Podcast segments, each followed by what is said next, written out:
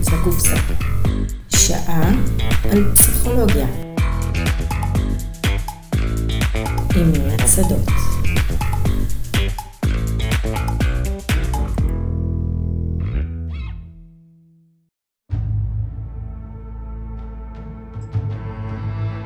אברהם, בן 64, נשוי פלוס אחד, מהנדס אלקטרוניקה במקצועו, עבד שנים רבות כמנהל מחלקה בחברה פרטית.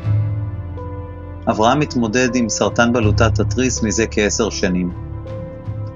ברקע הוא בריא בדרך כלל.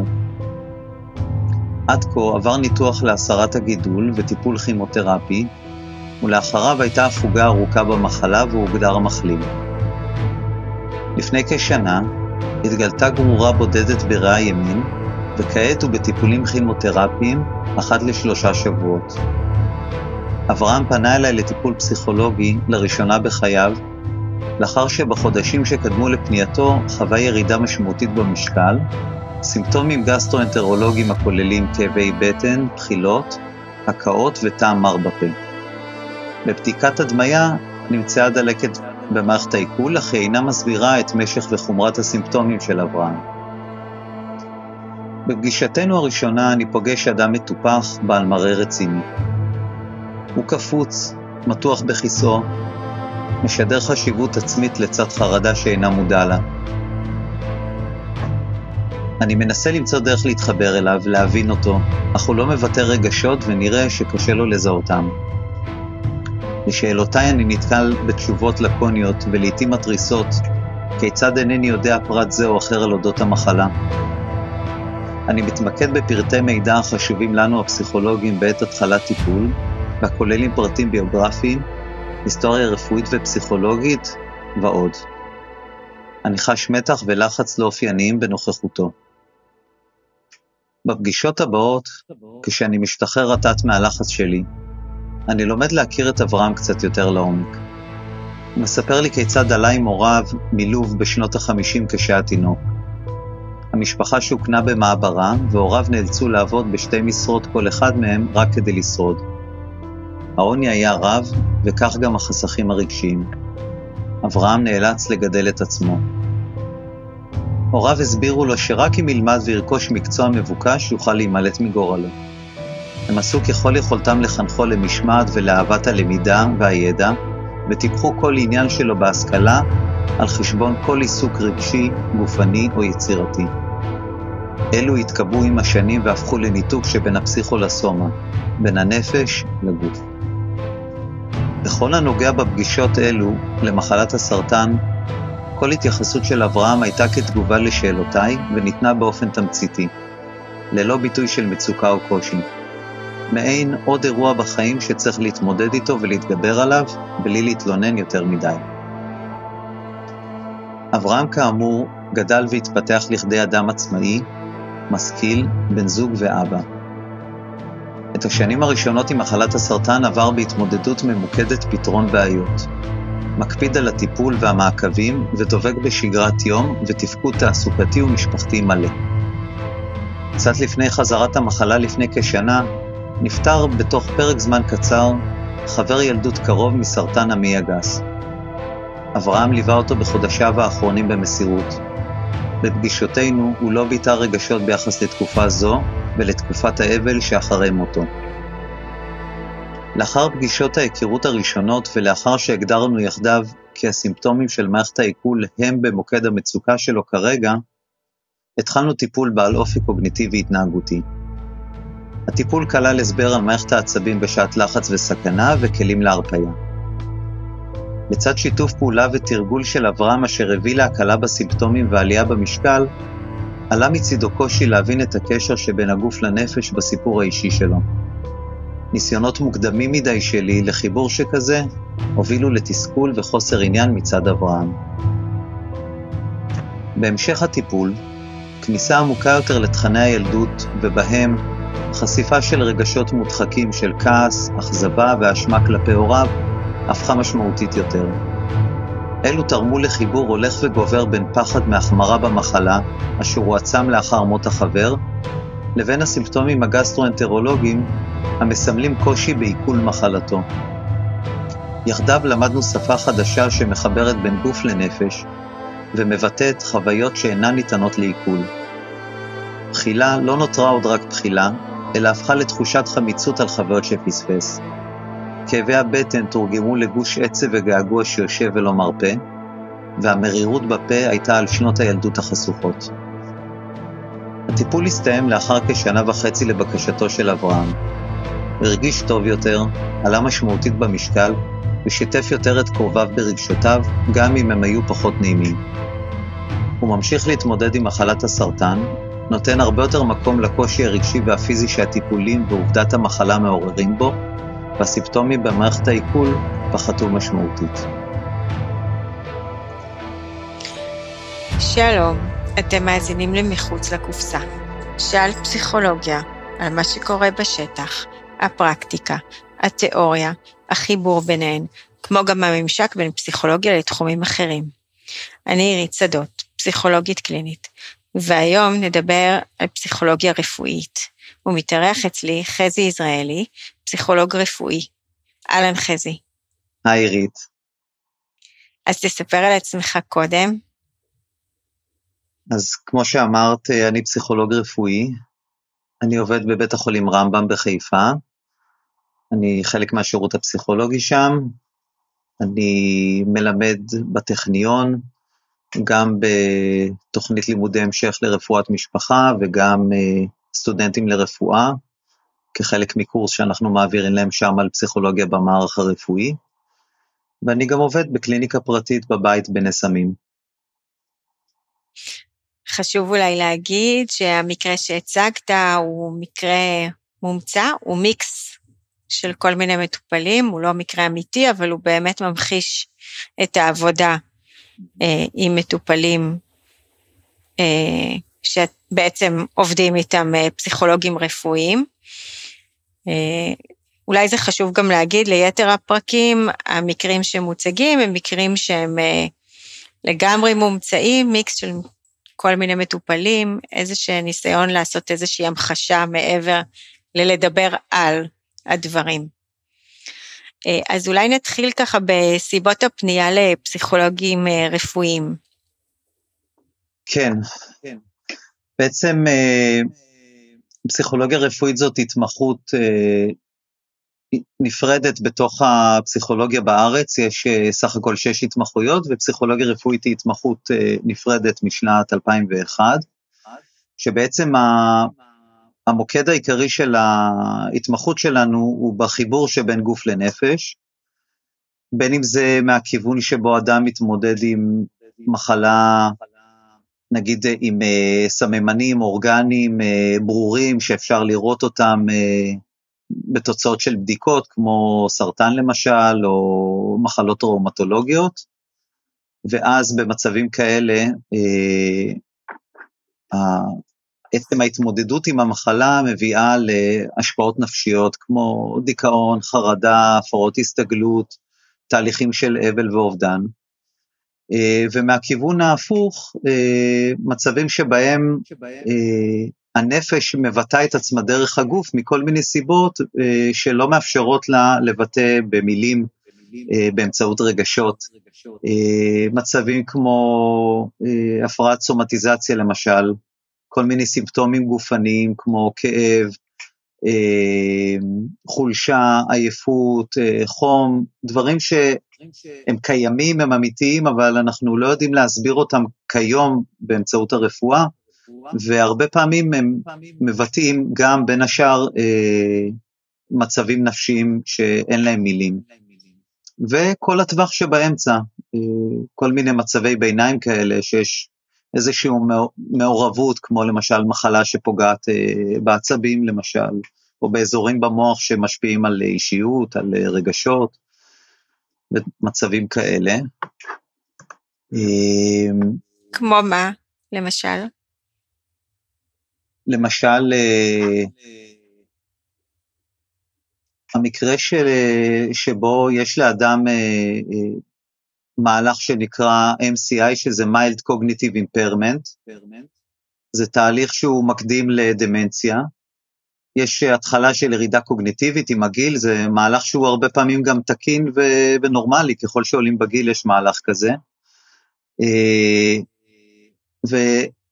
ומצבים של דיכאון למשל, או חרדה, יכולים להיות מוגברים בעקבות שינויים קוגניטיביים.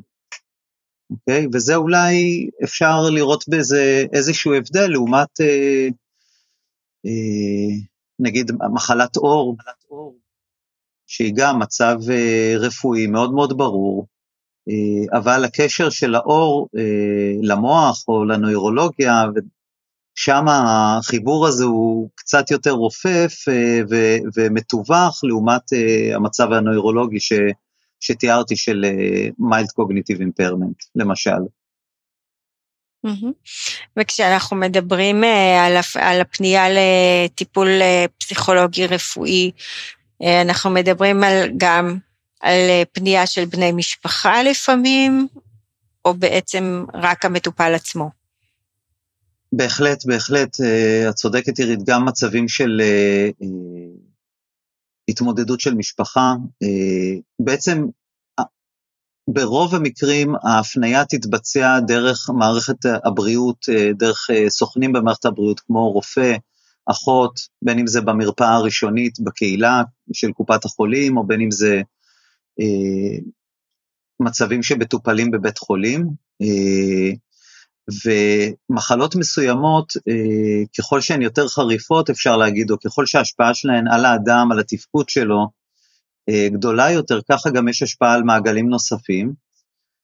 אה, שוב, דוגמה טובה מאוד זה מחלת הסרטן, אה, כאשר אה, אדם נדרש לטיפולים, נגיד, של שלושה ימים באשפוז בבית חולים, אז אוטומטית, ברמה הכי, הכי פרקטית, בן או בת הזוג צריכים עכשיו, נגיד ויש ילדים צעירים בבית, אז הם צריכים לטפל בהם, יש השפעה על מעגלי התעסוקה של שני בני הזוג, צריך לערב בני משפחה נוספים אולי כדי לעזור.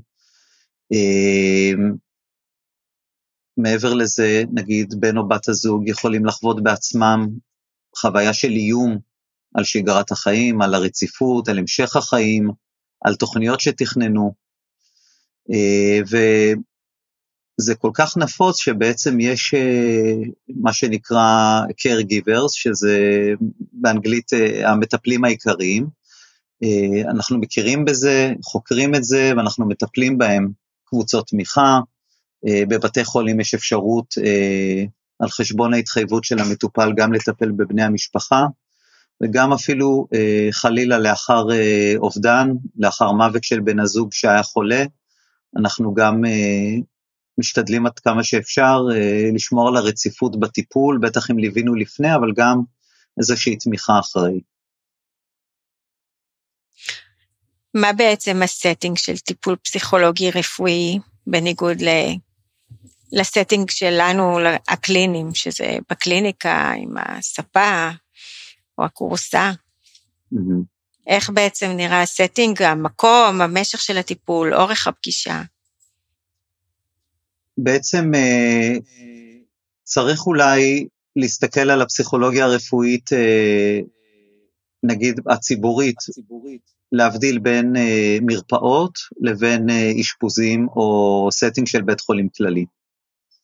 נתחיל במרפאות, במרפאות זה יכול להיות דומה, יכול להיות דומה. אה, במובנים רבים לסטינג של אה, פסיכולוגיה קלינית, וגם הרבה פעמים עובדים ביחד באותן מרפאות ויש צוות רב מקצועי שכולל אה, פסיכולוגים מתמחויות שונות, עובדים סוציאליים, מטפלים באומנויות אה, וכדומה, ואז יש הפנייה למטפל המסוים בהתאם אה, לצרכים של המטופל. ואז במצבים כאלה, בקופת חולים למשל, יש התחייבות והטיפול הוא בדרך כלל קצר מועד, הוא ממוקד יותר, אבל במובנים רבים הוא מאוד דומה לסטינג של פסיכולוגיה קלינית במרפאה. טיפול או קוגניטיבי התנהגותי או טיפול אינטגרטיבי שמשלב גם היבטים אה, מעמיקים יותר, אה, מוגבל בזמן. את אותו דבר אנחנו עושים אבל בהתמודדות עם המחלה או לקראת אה, מצב רפואי וכדומה. לעומת זה בבית חולים המגוון הוא הרבה יותר רחב ונדרשת בעצם התאמה, כמו שאמרת, של היבטים של משך הטיפול, מיקום הטיפול, השיטות שאיתן נעבוד, בהתאם לסטינג אה, שבו אנחנו פוגשים את המטופל. בבית חולים יש אפשרות לפגוש מטופל במיון לאחר אה, אירוע טראומטי, כמו למשל תאונת דרכים, ואז ההתערבות תהיה התערבות מניעתית, כי בעצם אנחנו לא מדברים על הפרעה, מדברים על איזשהו הסבר אה, ראשוני שמנסה למנוע התפתחות של הפרעה טראומטית. אה, ואז אנחנו מדברים על התערבות במשבר, זה יכול להיות התערבות בודדת או שתי התערבויות בזמן של יום-יומיים. אה, בהמשך יכול להיות אה, הזמנה של ייעוץ פסיכולוגי למחלקה אשפוזית. למשל, מטופל שוכב במחלקה פנימית, סובל מדלקת ריאות חריפה, מטופל באנטיביוטיקה, והצוות מזהה שהוא מדוכדך, או שבן משפחה, או שהוא עצמו מבקשים לדבר עם מישהו. ואז פסיכולוג יכול להגיע באמצעות ייעוץ, אה, שוב, בדרך כלל זה או רופא או אחות מזמינים אותו, הפסיכולוג יפגוש את המטופל אה, לפרק זמן משתנה. זה יהיה הרבה פעמים לצד אה, מיטת החולה.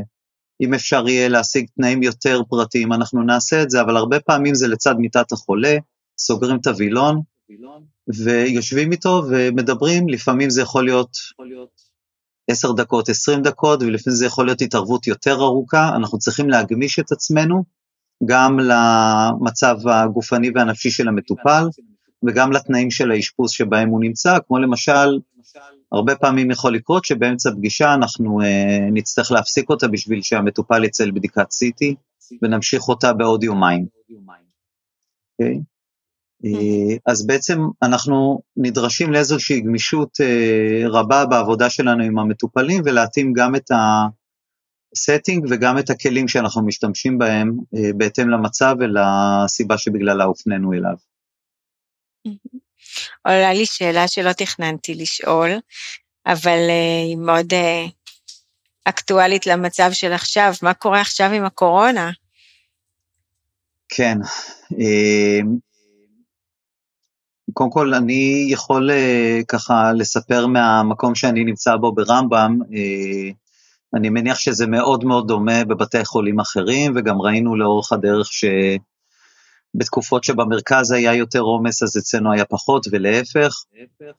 Uh, בבית החולים שלנו, ואני יודע שבעוד לא מעט בתי חולים, יש שירות ייעוץ פסיכולוגי ייעודי למחלקות הקורונה, אצלנו קוראים להם מחלקות הכתר, גם למטופלים וגם לצוות.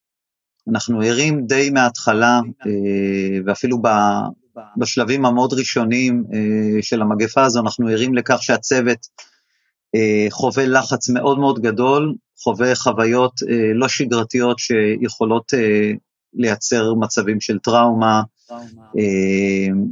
ולכן יש ליווי של פסיכולוגים רבים של אנשי צוות, בין אם זה בעבודה קבוצתית אה, ובין אם זה בעבודה פרטנית, הכל סביב העבודה. זו לא אה, התערבות פסיכולוגית בנושאים אישיים, אלא עניינים שקשורים לעבודה. אה, יש, כמו שאמרתי, שירות פסיכולוגי שמגיע באופן קבוע למחלקות הכתר בימים מסודרים. בין אם זה לעבוד עם מטופלים שהופנו לייעוץ על ידי הצוות, ובין אם זה אה, ללוות משפחות של מטופלים שמעוניינות לבקר אותם, אז אנחנו גם מלווים אותם, כל התהליך של ההתמגנות וההתפשטות אה, לאחר אה, הביקור, הם, הם לכשעצמם יכולים לעורר חרדה רבה, אה, ואנחנו מלווים אותם שם.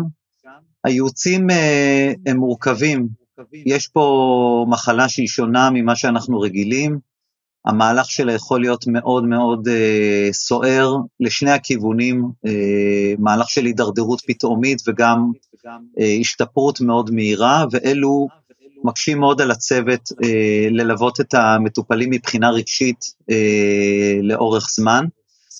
אה, ובנוסף עולות גם סוגיות שנוגעות למה שנקרא טיפול פליאטיבי, טיפול אה, אה, שנוגע, ל, אנחנו קוראים לזה טיפול תומך, כל מה שהוא uh, במצבים שהם uh, סופניים נגיד, מטופלים שצריך לקבל החלטות uh, מהירות, אז כל העסק הזה הוא מאוד מאוד אה, ממוסד, נחקר, אה, התחום של רפואה ופסיכולוגיה פליאטיבית, אבל בקורונה אנחנו בעצם נאלצים להתמודד עם אה, מצבים חדשים של החלטות מאוד מהירות, לפעמים אצל אנשים מאוד צעירים, וזה מכניס עוד מורכבות, אה, שאנחנו כפסיכולוגים מנסים אה, ללוות אותם. אני אישית אה, לא עובד אה, בשירות למטופלים, אבל אני כן אה, עובד עם הצוות וגם אה, בליווי של משפחות.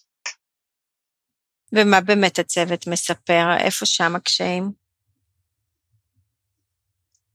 הצוות מספר אה, על הכניסה לתוך המחלקה, אה, היא מלווה בחרדה רבה, אה, גופנית מאוד. כל הציוד מיגון הזה מאוד מכביד, מאוד קשה לנשום. הם נמצאים עם הציוד הזה כמה שעות ברצף, צריכים לטפל ביעילות. אה, מאוד משתדלים לשמור אה, על המיגון, ועצם הכניסה לתוך המחלקה הזו מעוררת חרדה רבה, והם מספרים על זה. דבר נוסף זה הסטיגמה, הם מספרים הרבה על הסטיגמה מצד אנשי צוות אחרים שלא נמצאים איתם במחלקה. אה, בני משפחה, הם לפעמים נמנעים מלספר שהם עובדים במחלקה מתוך החשש שיתרחקו מהם, וזה מוסיף לחוויה נוספת של בדידות, בנוסף לכל העומס. אה, דבר נוסף זה בעצם מקבצים אנשי צוות ממחלקות שונות, מצוותים שונים, ואוספים אותם ביחד למשמרות במחלקות הכתר, וגם כאן זו התמודדות נוספת עם צוות שאתה לא מכיר אותו כל כך טוב, וכל אדם בסיטואציה חדשה כזו מוצא את עצמו מתמודד אחרת, ואז שוב, יש לפעמים חוויה בתוך הצוות שאתה, או בתוך המשמרת, אה, שאתה לבד. בנוסף, אה, מטופלים שמחמירים, אה, שמשתפרים, מהלכים שוב מאוד מהירים, הכל מאוד מאוד אינטנסיבי, מאוד חדש, וזה מייצר אה, הרבה חרדה, הרבה קשיי הסתגלות, אה, וזה ממה שאני שמעתי ככה בעיקר עולה. אז בוא נחזור ל... נצא רגע מאזור הקורונה, ונדבר על מה המקום של הטיפול הנפשי כשמדובר במחלה פיזית. אה, בעצם כשבן אדם אה, מקבל הבחנה של מחלה חדשה, אה, אז עצם ההבחנה או הבשורה עצמה היא רגע משמעותי מאוד, לפעמים הוא יכול לחוות כרגע טראומטי, במובן הזה שהוא זכור מאוד אה, לפרטי פרטים וחוזר לאדם גם בעתיד בזמנים מסוימים. עצם הבשורה בעצם אה, אומרת לאדם שמשהו מאוד משמעותי משתנה בחיים שלו, וזה הרבה פעמים גם לא בהכרח אה, קשור אובייקטיבית, אם אפשר להגיד את זה, לחומרת המחלה או סוג המחלה, אלא הרבה פעמים זה איך שהאדם אה, מתייחס למחלה הספציפית הזו שפקדה אותו.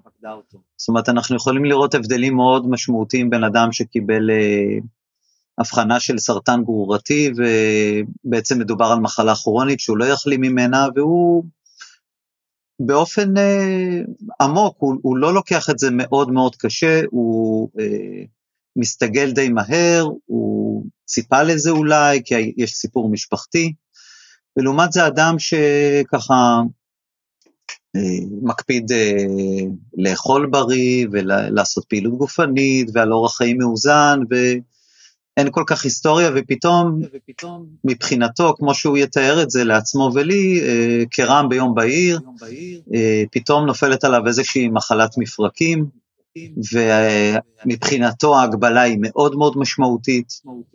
אה, וזה, ככה זה מתחיל הרבה פעמים. לאחר מכן, יש התמודדות עם הטיפולים עצמם, יש התמודדות עם uh, המהלך של המחלה, זה יכולה להיות מחלה נגיד עם uh, מהלך כזה של גלים, כן, של רמיסיה וחזרת מחלה, או התלקחויות והירגעויות, ואנחנו יכולים לעזור לאדם לראות את החיבורים שיש בין גוף לנפש uh, אצל כל אדם, כי ככה הגוף והמוח שלנו מחוברים. אנחנו ממש מדריכים אותו, מספרים לו על החיבורים האלה, נותנים לו הסבר לחוויה שבשבילו היא מאוד זרה, מאוד אה, לא מובנת, לא נורמלית.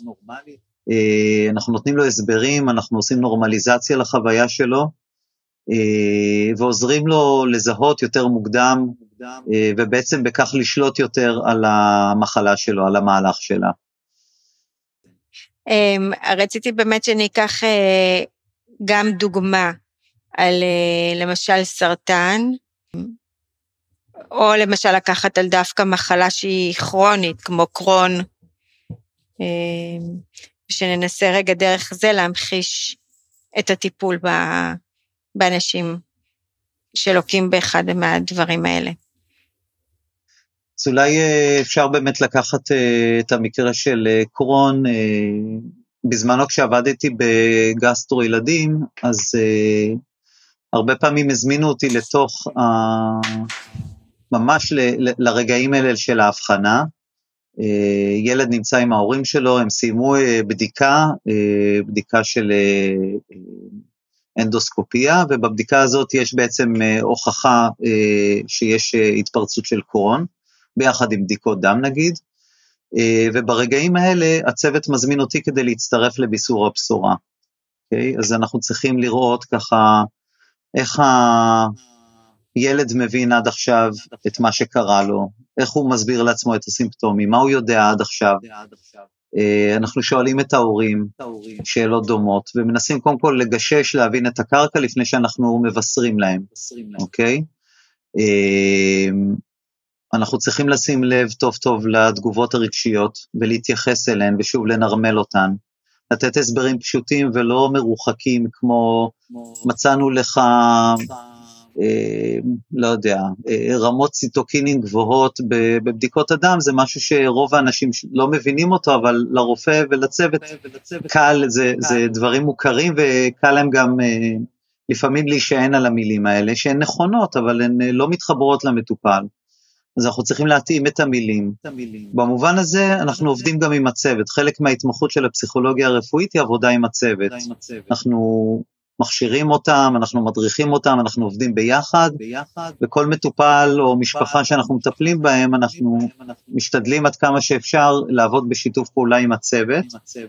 אה, ולזהות גם אצל הצוות ולא רק אצל המטופל והמשפחה שלו נקודות שיכולות אה, לתרום למטופל, כמו למשל, אה, טיב הקשר שבין הרופא למטופל. לאחר שיחה כזאת של ביסור בשורה, אנחנו היינו רוצים להיפגש שוב עם הילד והמשפחה, ולראות מה עבר עליהם נגיד בשבוע שבועיים האחרונים מאז הגילוי, הגילוי. לראות, לראות אם הילד צריך ליווי מעבר אה, להדרכת הורים נגיד.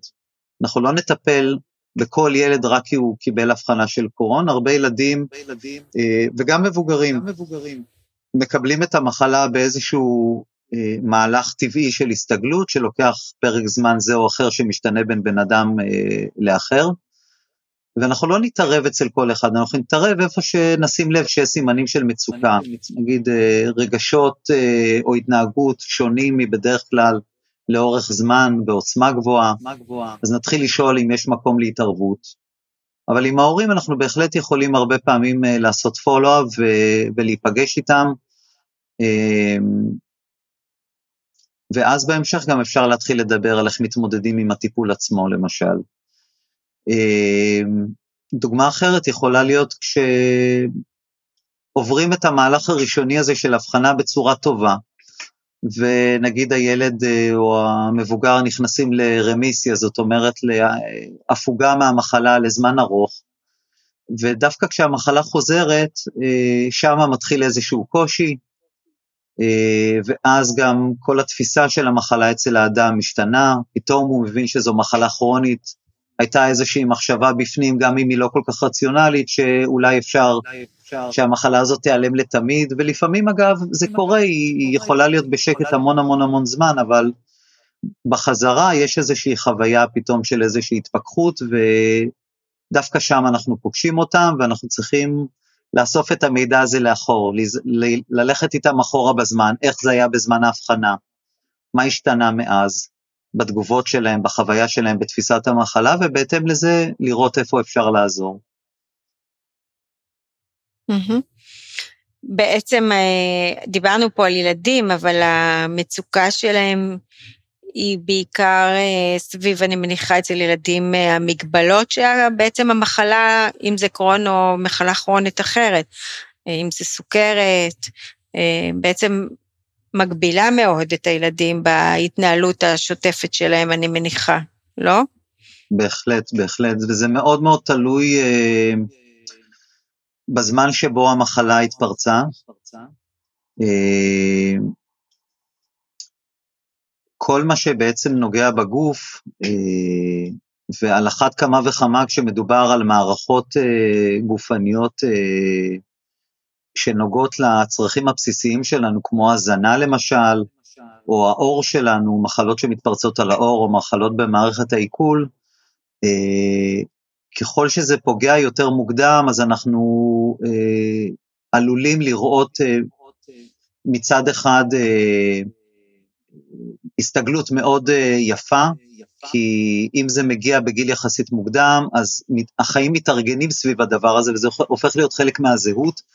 באופן חיובי, כמו כל דבר אחר, כמעט מובן מאליו. מנגד, אנחנו יכולים לראות פגיעה מאוד מאוד משמעותית בדימוי העצמי, אה, גם הגופני, אבל גם מעבר, זה יכול להיות בדימוי העצמי המיני.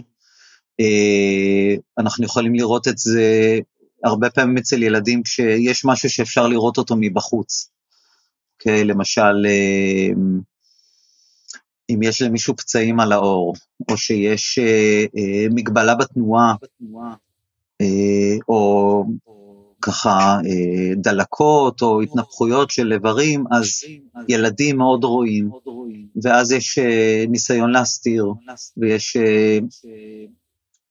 בעצם עם הניסיון להסתיר את הסממנים של המחלה, יש גם איזשהו ניסיון להעלים אותה מהחיים שלי.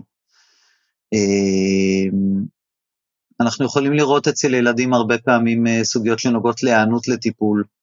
במצבים, שוב, אם זה קורה בגילאים אה, משמעותיים, כמו נגיד בגיל הרך, בגילאים שילדים רק מתחילים, אה, אה, בגילאים שנתיים נגיד, אה, אה, לפתח עצמאות אה, בהתנהלות שלהם ביום-יום, למשל באכילה, אז כל מה שקשור לתזונה ולמתן תרופות, אנחנו יכולים לראות מאבקים מאוד משמעותיים עם ההורים. אה, שהופכים להיות אה, משהו דומיננטי בתוך יחסים, וזה יכול ללוות את הילד אה, לגילאים יותר מאוחרים. גיל ההתבגרות, שוב, זה חוזר גם שם. אנחנו יכולים לראות ירידה משמעותית בהיענות לטיפול, התלקחות של מחלות שהיו בגיל מוקדם יותר מנוהלות יפה יחסית. מחלות לפעמים פוגעות בגדילה של ילדים, אוקיי? וזה גם משהו שיכול ללוות אותם. יש, יש באמת המון המון אה, מצבים אה, מורכבים של אתגרים, ומצד שני, שני, אנחנו גם רואים הרבה פעמים, אה, אולי ברוב המקרים, כי אנחנו פוגשים רק את אלה שזקוקים לעזרה, אבל רוב רוב רוב הילדים עוברים אה, אפילו מחלות כרוניות אה, בצורה שהיא מסתגלת יחסית יפה, אה, והופכים את זה לחלק מהחיים שלהם. אז צריך לראות גם את הצד האופטימי. ואצל מבוגרים? אצל מבוגרים,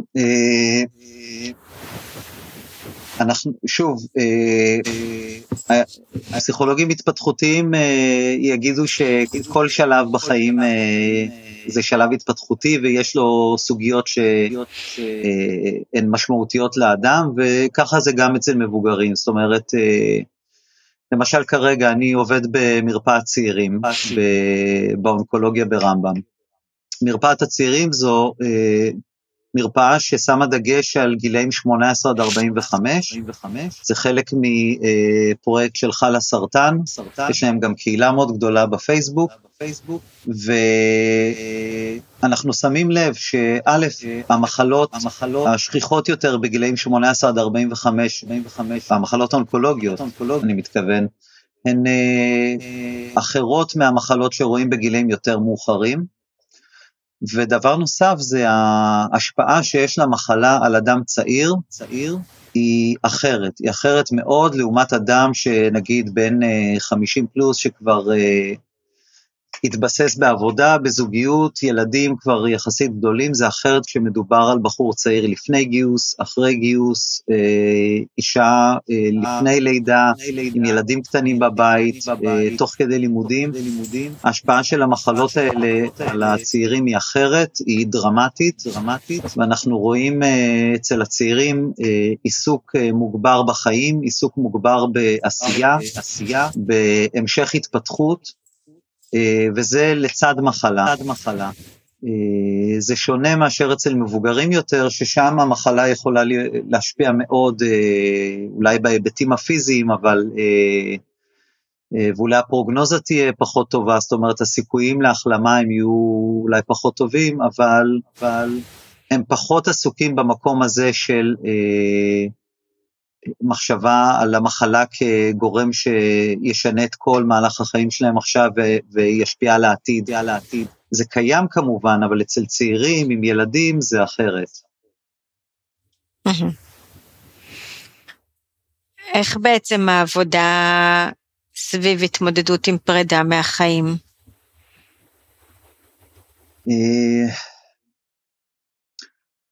אה, קודם כל, קודם כל, חשוב להגיד שוב שבבית חולים למשל, או במרפאה, בקהילה, אנחנו רואים את האנשים שצריכים עזרה, אנשים שחולים במחלה שהם צריכים עזרה בגללה. הרוב, הרוב המכריע זה אנשים שתוחלת החיים שלהם לא נפגעת והם ממשיכים לחיות למרות המחלה.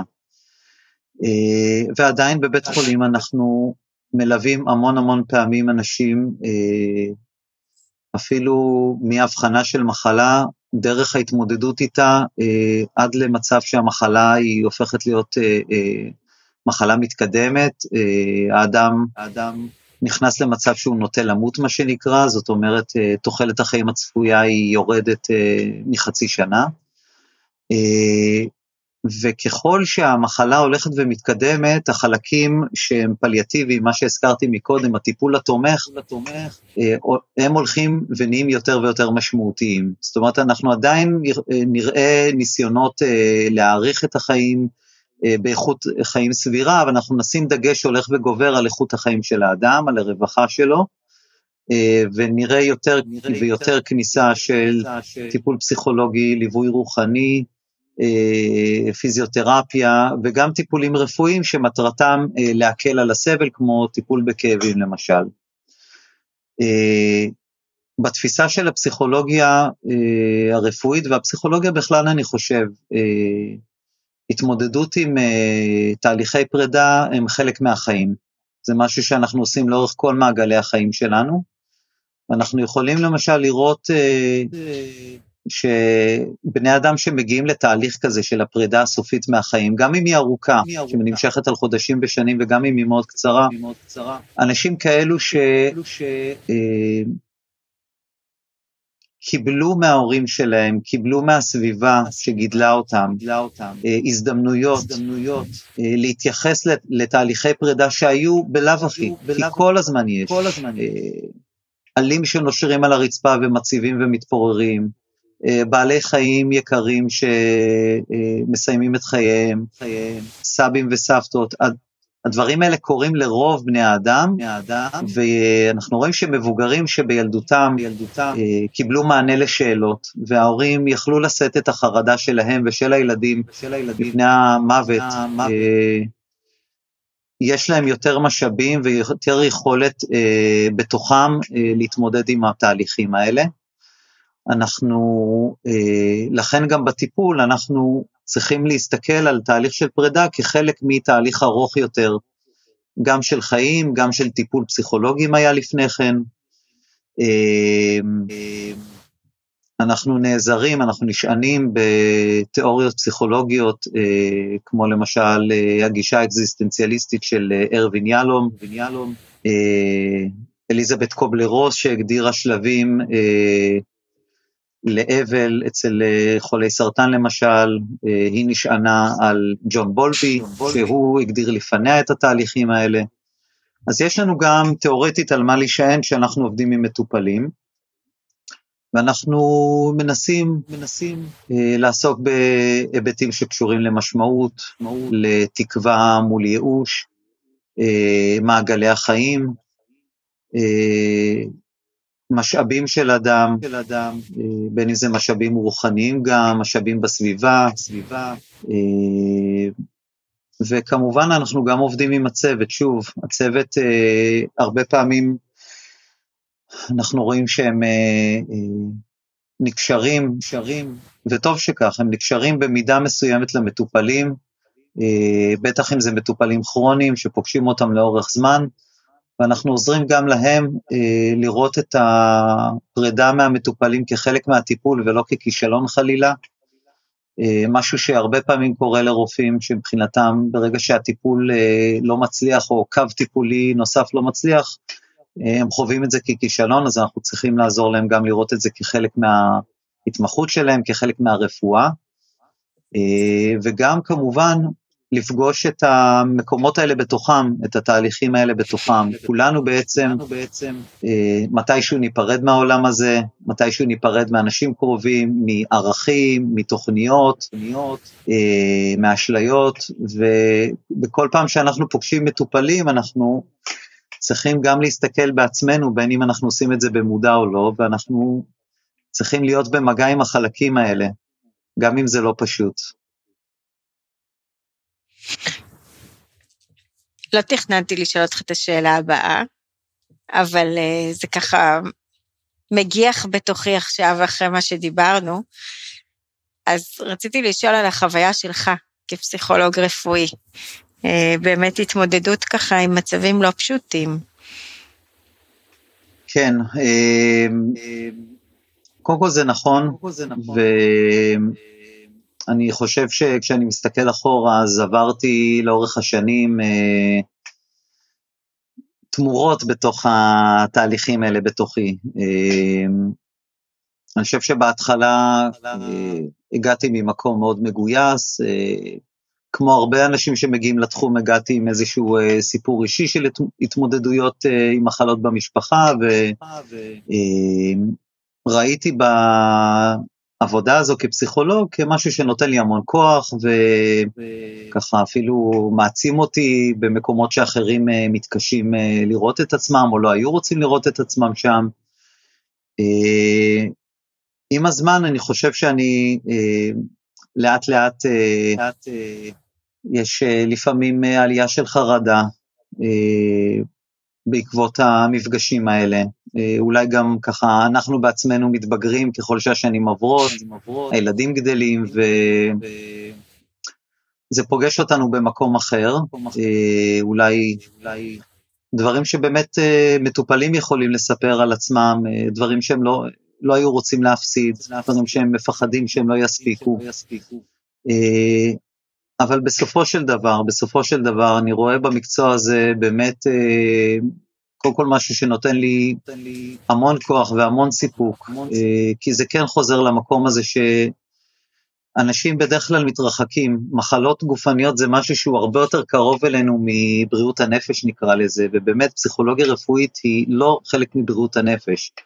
היא חלק משירות פסיכולוגי כללי בבית חולים כללי, וגם ההתייחסות שלנו למטופלים היא אנשים שמתמודדים עם מחלה גופנית. מחלה גופנית.